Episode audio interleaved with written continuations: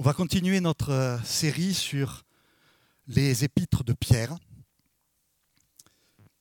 Et euh, voilà, on va, on va continuer là-dedans et on va se replonger un peu dans le, contexte.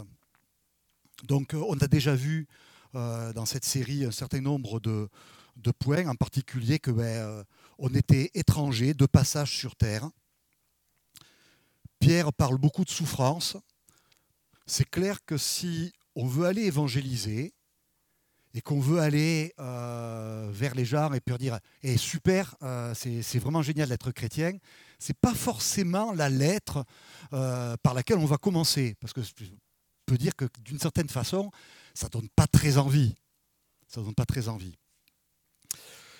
Mais on va voir que dans le passage d'aujourd'hui, il y a quand même quelques petites particularités, quelques petits détails qui sont assez étonnants dont un sur lequel j'ai voulu insister, puisqu'on va y parler d'extraterrestres, comme je vous mettais dans le, dans le, teaser sur, euh, sur WhatsApp.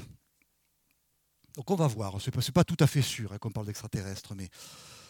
Donc je vais demander à Naël de lire le, le texte. Il n'est pas très très long, le texte d'aujourd'hui. Et puis on va, on va après rentrer dans ce texte. 1 Pierre 4, versets 12 à 19. Mais bien-aimés, ne soyez pas surpris de la fournaise qui sévit parmi vous pour vous éprouver, comme s'il vous arrivait quelque chose d'étrange. Réjouissez-vous, au contraire, de la part que vous prenez aux souffrances de Christ, afin d'être aussi dans la joie et dans l'allégresse lorsque sa gloire sera dévoilée. Si vous êtes insultés à cause du nom de Christ, vous êtes heureux, parce que l'Esprit de gloire l'Esprit de Dieu repose sur vous. Eux, ils blasphèment l'Esprit, tandis que vous, vous lui rendez gloire.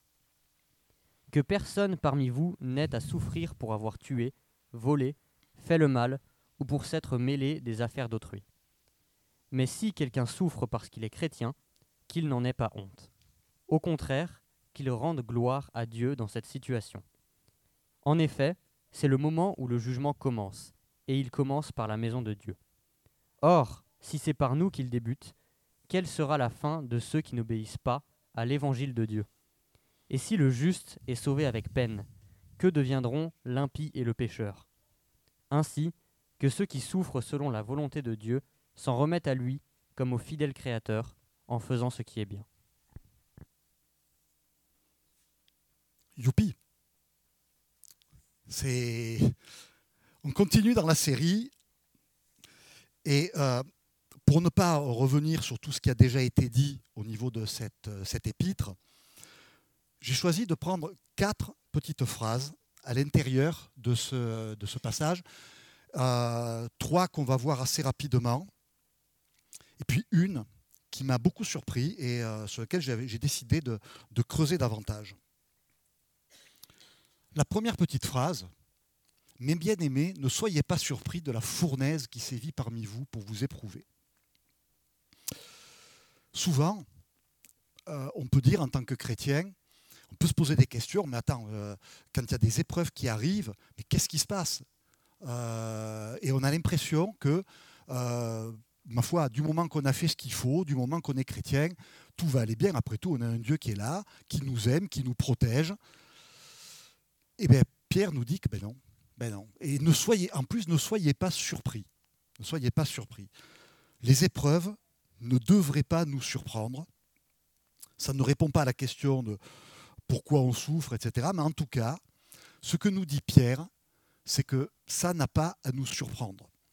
Donc les théologies qui consisteraient à dire que du moment qu'on est chrétien, tout va bien, et que si ça va mal, c'est qu'il y a quelque chose dans votre vie qui ne doit pas être génial, parce que normalement, tu es chrétienne, tout va bien.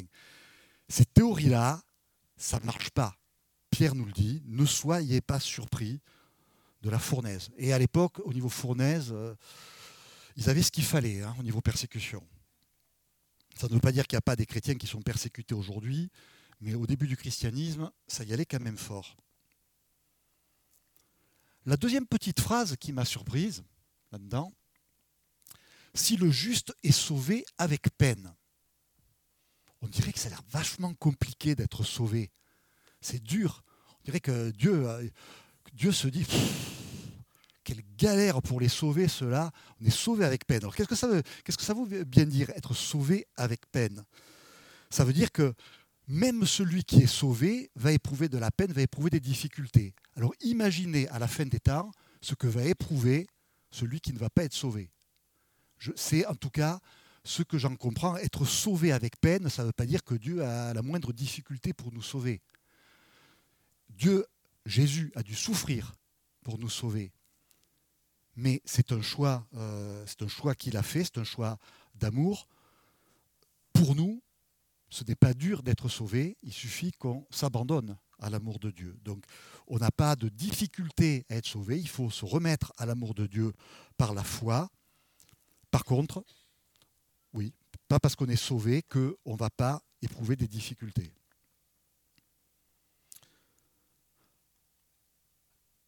La troisième petite phrase, ainsi ceux qui souffrent selon la volonté de Dieu. Ça veut dire quoi selon la volonté de Dieu?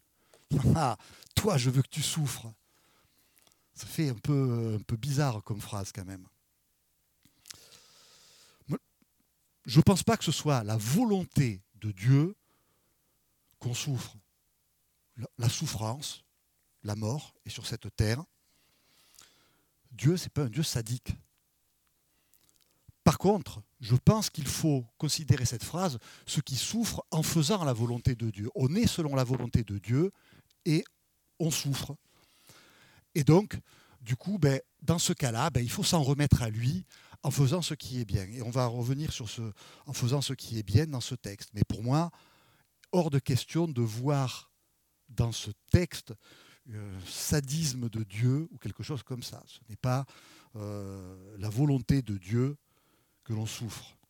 Il se peut qu'on ait des épreuves sur cette terre et que ces épreuves, en tout cas Dieu les permette, mais qu'on souffre en soi, j'ai du mal à y, croire. La dernière petite phrase qui m'a beaucoup étonné et que j'ai décidé de creuser davantage parce que elle m'a, je trouvais qu'elle était bizarre cette phrase. Alors je ne sais pas si vous relisez le passage, je ne sais pas si euh, est-ce qu'il y a une phrase à l'intérieur de ce passage, vous dites, elle est bizarre cette phrase. Or, hormis les phrases qu'on vient déjà de voir, est-ce qu'il y en a une qui vous paraît étrange? Vous dites, vous pouvez vous dire, mais oui, c'est pas celle-là que j'ai choisie.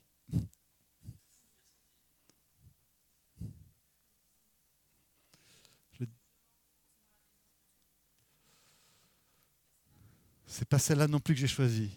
Une qui, une qui peut paraître beaucoup plus anodine, une qui peut paraître beaucoup plus anodine, mais sur a, il y a un truc qui cloche dans cette phrase.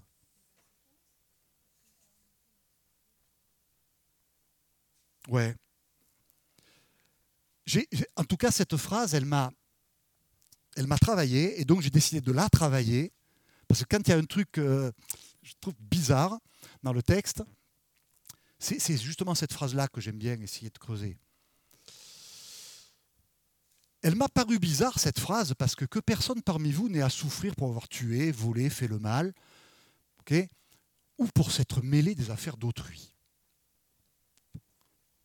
Le meurtre et la curiosité, finalement, sont au même niveau. Hein.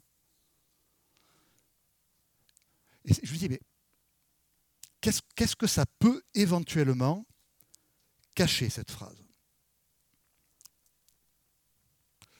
Parce que pour moi, il y, a trois, il y a trois choses qui sont des choses mal, vraiment, qui sont pénalement répréhensibles, j'allais dire. Puis un autre truc, bon, ok, je te mêle des affaires d'autrui, c'est pas bien.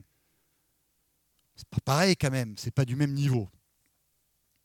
Alors, quand il y a une phrase comme ça qui, euh, que je trouve bizarre, j'essaie d'être méthodique dans l'analyse de cette phrase. Je vais vous je vais trahir les secrets de, cuisine. Première des choses, je commence par regarder diverses traductions de la Bible. Parce que, effectivement, ça n'a pas été écrit en français. Et des fois, d'une version à l'autre, on peut voir des petites nuances qui peuvent nous guider. Alors, je commençais par regarder diverses versions euh, en français. Ça m'a rien donné. Elles donnent à peu près toutes pareilles. Bon, ok.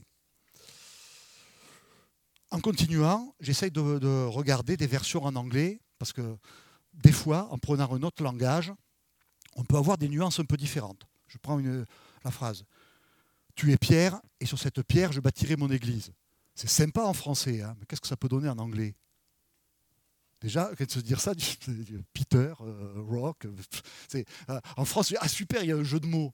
Mais oui, d'accord, mais le jeu de mots, est-ce qu'il existe en anglais Est-ce qu'il existait dans le texte original? Donc, j'essaye de prendre des, choses. Quand je dis en d'autres langages, l'anglais, parce que partant de là, hors, l'anglais, moi, je ne suis pas comme toi, Daniel, je ne parle pas douze langues.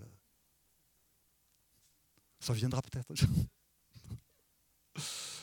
Version anglaise, ça n'a rien donné. Elle donne, ou tout au moins, ça donne le même sens. Alors je fais ce que j'aime bien faire aussi dans ces cas-là. Qu'est-ce que je fais dans ces cas-là? Ah, Et on va revenir au grec. On va faire un petit détour par le grec. Ça m'amuse toujours de regarder ce truc-là. Parce que quand on regarde meurtrier, voleur, malfaiteur, ou comme Saint-Gérant dans les affaires d'autrui, toute une petite périphrase, etc. Qu'est-ce que ça donne en grec? Et la première surprise, même sans comprendre, un mot, un mot, un mot, un mot, Saint-Géré dans les affaires d'autrui, un mot. Qu'est-ce que c'est que ce mot? Qu'est-ce que c'est que ce mot? Donc du coup, j'ai commencé à regarder, ok, il veut dire quoi ce mot pour essayer d'en savoir le sens? Hein, ça, va. Alors, première chose, est-ce que ce mot est utilisé ailleurs dans le Nouveau Testament? Parce que ça, va nous permettre de, de comprendre le contexte. Il est utilisé nulle part ailleurs dans le Nouveau Testament. Ok? Donc là, le mystère commence à être encore plus grand. Est-ce que dans des textes anciens, il y a des textes en grec ancien, des textes l'Iliade, l'Odyssée, des textes d'Homère, des anciens textes, est-ce que ce mot est utilisé dans ces anciens textes? Oui. Quatre ou cinq fois seulement. C'est un mot hyper rare. Alors déjà, c'est quand même bizarre parce que Pierre, c'est pas comme Luc, c'était pas un érudit, un savant qui allait avoir beaucoup de littérature grecque, etc. Il faut pas oublier qui c'est, Pierre. C'est quand même celui qui était en train de pêcher des, poiscailles dans le, dans le, lac. Et euh, il y a Jésus qui arrive, qui dit Allez, viens, euh, pose ton filet, et puis viens avec moi. Donc euh, il n'avait il pas fait l'université. Hein. Il emploie un mot que quasiment personne n'emploie. Alors ça ne résolvait pas mon problème. Donc, j'ai creusé un peu ce mot. Et euh, c'est un peu comme euh, en français, quand on prend, par exemple, on prend un mot, un anti-inflammatoire, anti-inflammatoire. On voit qu'on essaie de découper un peu. Donc, ce mot, il se découpe en deux, avec l'accord machin. Et là, je passe par Google pour voir ce que Google va me dire évêque extraterrestre. Évêque extraterrestre. Alors, ne soyez pas des évêques extraterrestres. C'est bon? Hein? Des extraterrestres, il y en a dans cette salle, hein, mais euh, ça a un peu attisé ma curiosité. Je dois euh, passer euh, sur le coup, quand ça m'a montré ça, j'ai explosé de rire. Il y a Anne qui est venue me voir, me dit Qu'est-ce qui se passe? Voilà, voilà, mon message pour dimanche.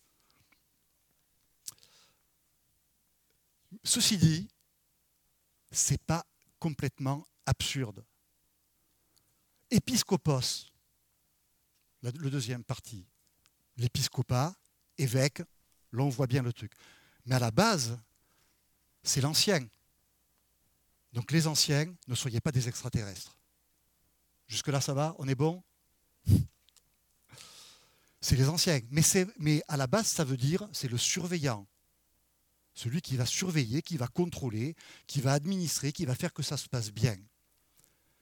Donc quand on nous demande de ne pas s'occuper des affaires d'autrui, ce n'est pas juste de la curiosité.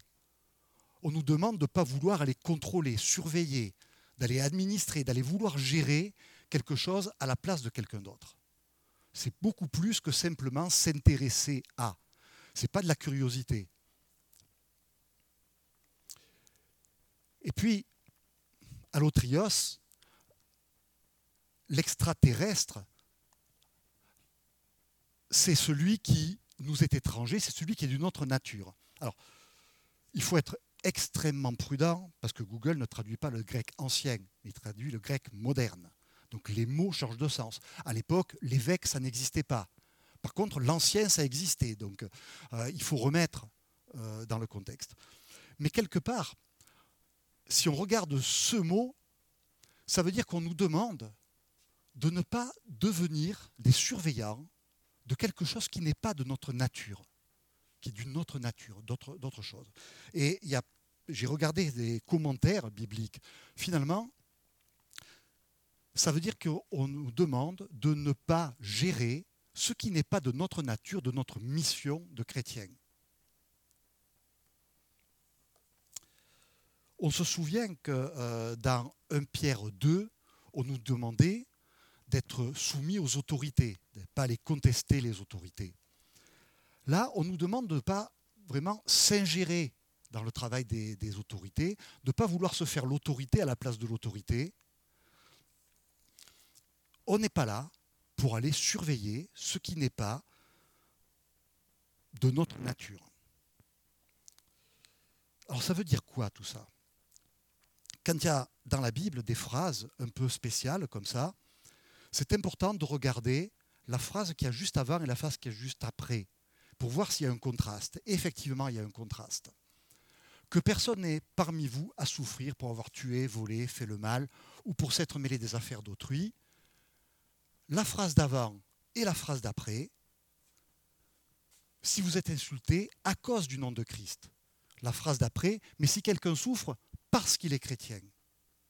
Et finalement, cette phrase au milieu nous dit, ne donnez pas l'occasion d'être condamné pour autre chose que parce que vous êtes chrétien.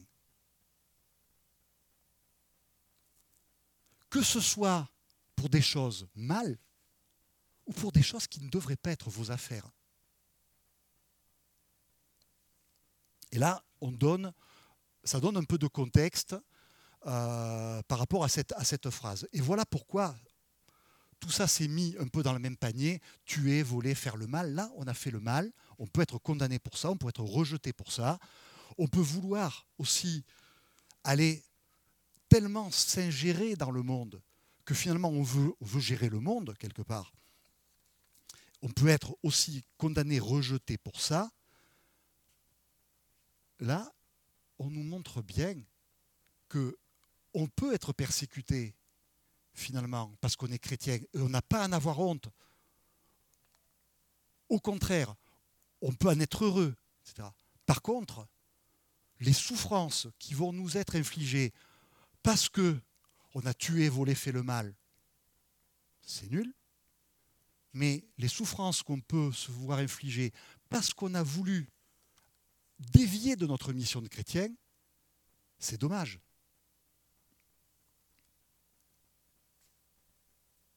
Donc, ne vous mettez pas, ne nous mettons pas dans des situations où on aurait à souffrir pour autre chose que parce qu'on est chrétien. Il y a des souffrances qui sont dans le monde. Il y a la maladie, il y a des accidents, il y a des choses qui arrivent comme ça. Ah, Ce n'est pas de notre fait, on ne l'a pas cherché. Il y a plein de, choses qui arrivent sur Terre. Il y a des choses qu'on provoque le fait d'être chrétien, d'affirmer qu'on est chrétien, ça peut provoquer des réactions. Très bien. Celle-là, on a provoqué, on a provoqué quelque chose pour la bonne cause. Mais des fois, on peut provoquer des réactions, même en tant que chrétien, pour des causes qui ne sont pas forcément, en tout cas, notre cause. Du coup, quelle est notre mission? C'est de répandre le message du Christ. Notre mission aussi, on le voit, que personne n'ait à, souffrir pour avoir tué, volé, fait le mal. On n'a pas à voler, à tuer, à faire le mal. Donc, autour de nous, et là, j'aurais pas dû choisir ces couleurs, ça ne se voit pas du tout. Autour de nous, évidemment, on doit faire ce qui est euh, bon, on doit faire le bien, on doit faire ce qui est juste, on doit répandre la paix, la, fraternité, l'amour. Il y a plein de choses qu'on doit faire autour de nous. On ne nous demande pas d'être passif. Évidemment, toutes les circonstances qui s'offrent à nous, on doit montrer, on doit être chrétien, on doit montrer le visage du Christ. On devrait montrer le visage du Christ dans toutes les circonstances qui s'offrent à nous. Mais pour tout ce qui est en dehors de ce qui s'offre à nous, quelque part, on nous dit, ben, le reste, ce n'est pas forcément votre mission. Alors, c'est un peu peut-être compliqué à comprendre parce qu'il y a plein de causes sur Terre qui semblent justes. Il y a, des injustices, il euh, peut y avoir des volontés de s'engager pour la justice sociale, pour l'environnement, pour l'égalité. Tout ça, ce sont des bonnes choses. Mais l'apôtre nous met en garde, attention, votre mission première, votre combat premier, combat au sens combat spirituel, je ne parle pas d'aller prendre des armes, surtout en ce moment, s'il y a bien un truc. Euh, attention de ne pas se tromper de combat. Pourquoi? Premièrement parce que ça brouille les pistes, ça dilue le message. C'est pas parce que euh, s'occuper de choses sociales, s'occuper de notre planète, etc., s'occuper d'égalité, s'occuper de justice dans le monde, ce ne sont pas des mauvaises choses. Mais on risque de diluer le message chrétien. La première mission du chrétien, c'est que des gens se convertissent à Christ. Et se lancer dans d'autres combats peut être humainement une excellente chose, mais risque de diluer ce message. Et finalement, les gens se disent Ah ben super, je vais me battre pour le même combat que lui. Et finalement, cette personne ne va pas se convertir à Christ parce que aura vu un de nos combats, aura adhéré à un de nos combats, mais pas au cœur de notre cible. Donc ça dilue le message. Encore une fois, ça ne veut pas dire que ce sont des combats qui ne sont pas justes, qui ne sont pas bons. La deuxième chose, c'est que il ne devrait rien avoir de plus important que le salut de nos frères et sœurs.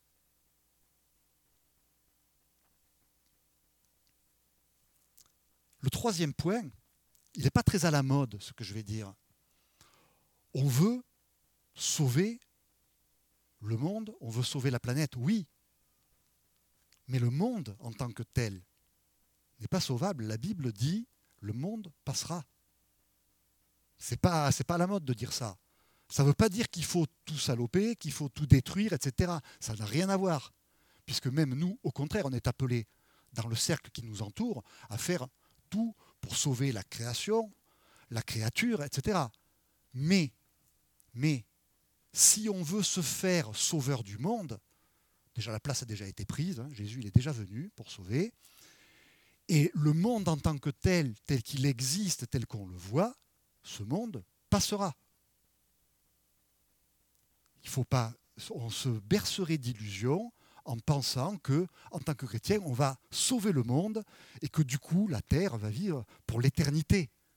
Ce n'est pas le message de la Bible. Ne pas donner de prétexte pour nous faire taire. Le message du Christ, ce n'est pas un message qui plaît vraiment on dit que Satan est le prince de ce monde. Plus on va se disperser, plus on va donner des prétextes à des gens pour, euh, qu'ils fassent taire notre message de chrétien. Donc ne pas donner de prétexte. Ne pas souffrir à cause de combats qui peuvent être bons mais qui ne sont pas les nôtres, qui ne devraient pas être les nôtres. Et enfin, garder nos forces pour le bon combat. On va revenir sur le bon combat. Un des thèmes de notre, série de messages, c'est refléter le Christ. Voyons voir comment le Christ s'est comporté lors de son passage sur terre. Et on va voir ce qu'il a fait.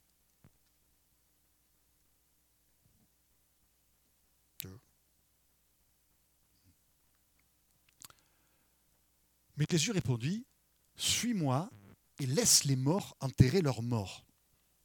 Choquante cette phrase.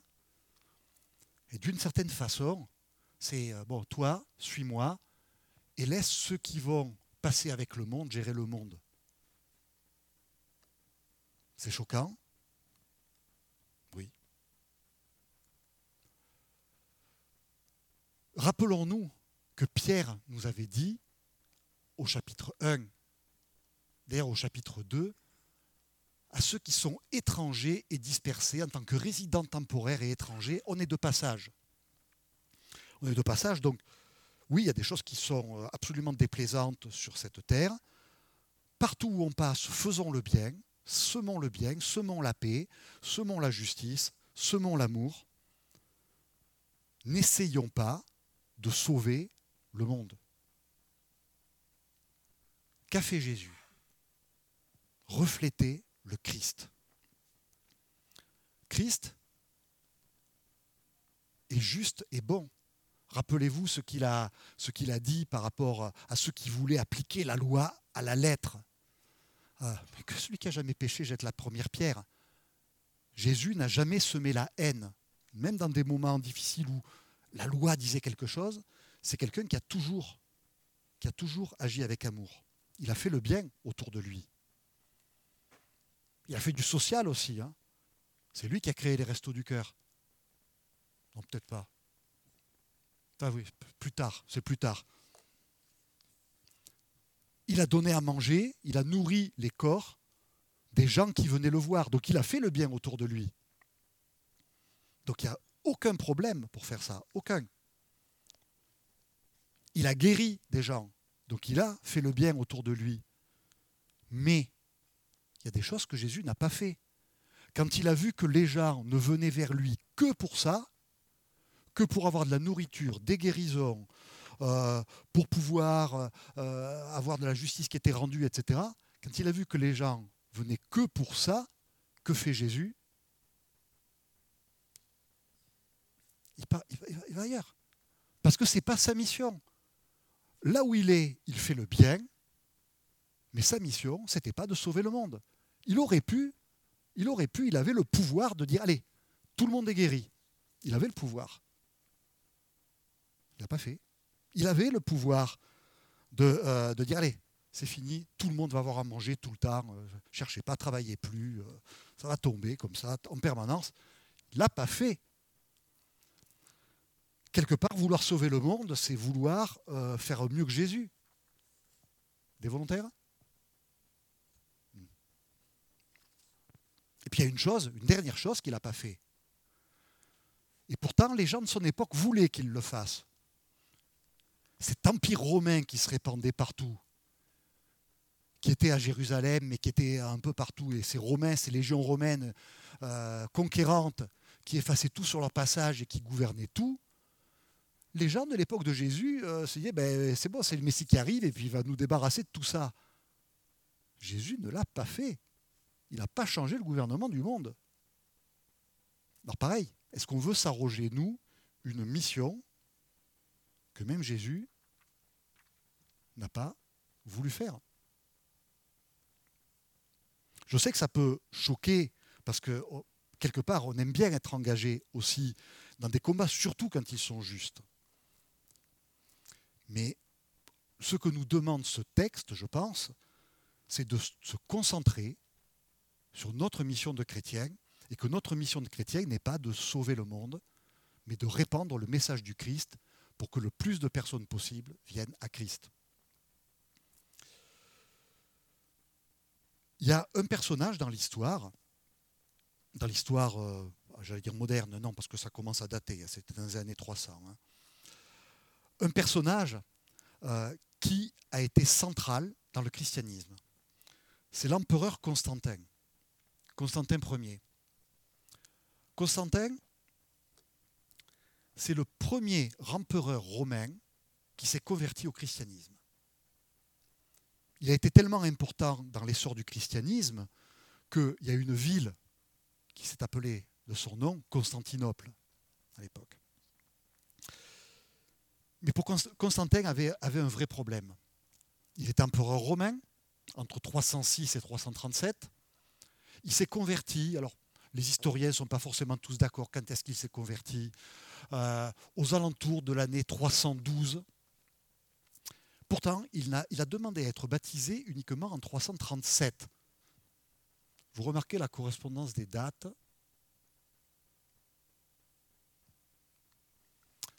Constantin a demandé à être baptisé sur son lit de mort.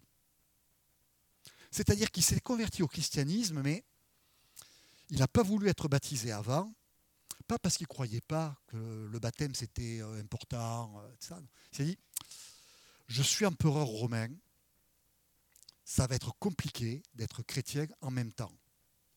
Ça va être compliqué. En tant qu'empereur, je vais faire des guerres.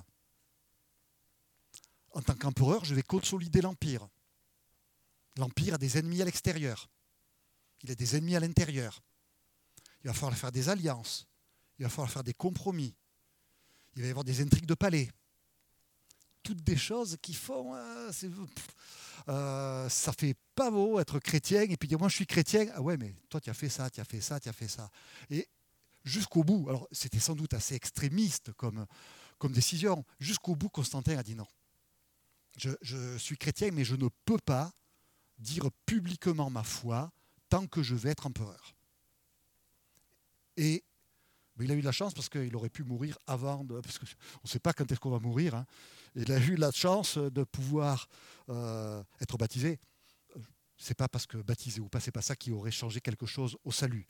Mais c'est pour dire que tout puissant qu'il était, quelque part, il s'est dit, ça colle pas, euh, je ne vais pas être à l'aise je ne vais pas être à l'aise dans mes décisions de puissance, de gouvernance, en étant chrétien. C'est étonnant comme, euh, comme, euh, comme euh, personnage et comme, comme parcours. Donc pour résumer un peu, refléter le Christ, oui, mais en se focalisant sur notre mission de chrétien. Il y a tellement de choses à faire sur Terre et des choses bonnes. N'oublions pas que notre première mission, c'est notre mission de chrétien. Et si on accomplit notre mission de chrétien, oui. Ben oui, si je mets mon doigt devant, ça ne marche pas. En, étant prêt à en supporter les conséquences. Ça peut avoir des conséquences. On nous demande de nous réjouir. Pour moi, c'est un peu compliqué, euh, je dis ça, mais pff, euh, persécutions, je ne sais pas si beaucoup se réjouissent dans les persécutions. Euh, quand euh, des apôtres disent euh, j'ai été trouvé digne de souffrir, je dois avouer que pour moi c'est un peu chaud comme passage. J'ai un peu de mal. En tout cas, être prêt à en supporter les conséquences, en n'oubliant pas de faire le bien autour de nous. On est quand même dans le monde. Jésus a fait le bien autour de lui quand il est passé sur cette terre. Il n'est pas, parti tout de suite, etc. Il est parti quand, à la fin, les gens se tromper sur, la, sur sa mission. Il a voulu rappeler quelque part que sa mission, ok, c'était pas de faire que de faire le bien autour de lui. Il n'empêche qu'il a fait le bien autour de lui. Et donc, refléter le Christ, c'est aussi faire le bien autour de nous. Mais en combattant, oui, spirituellement, évidemment, mais combattant le bon combat. Alors c'est quoi le bon combat?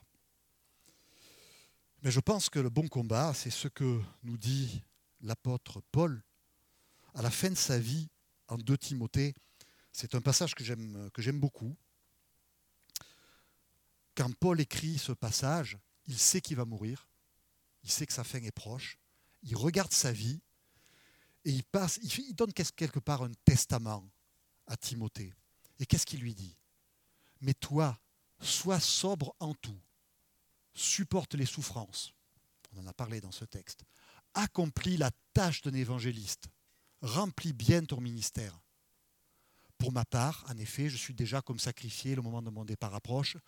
J'ai combattu le bon combat.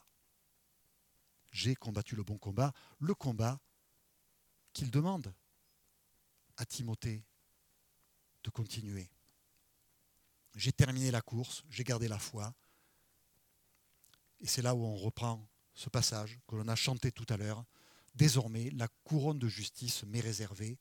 Le Seigneur, le juste juge, me la remettra ce jour-là. Amen. Je propose qu'on prie maintenant.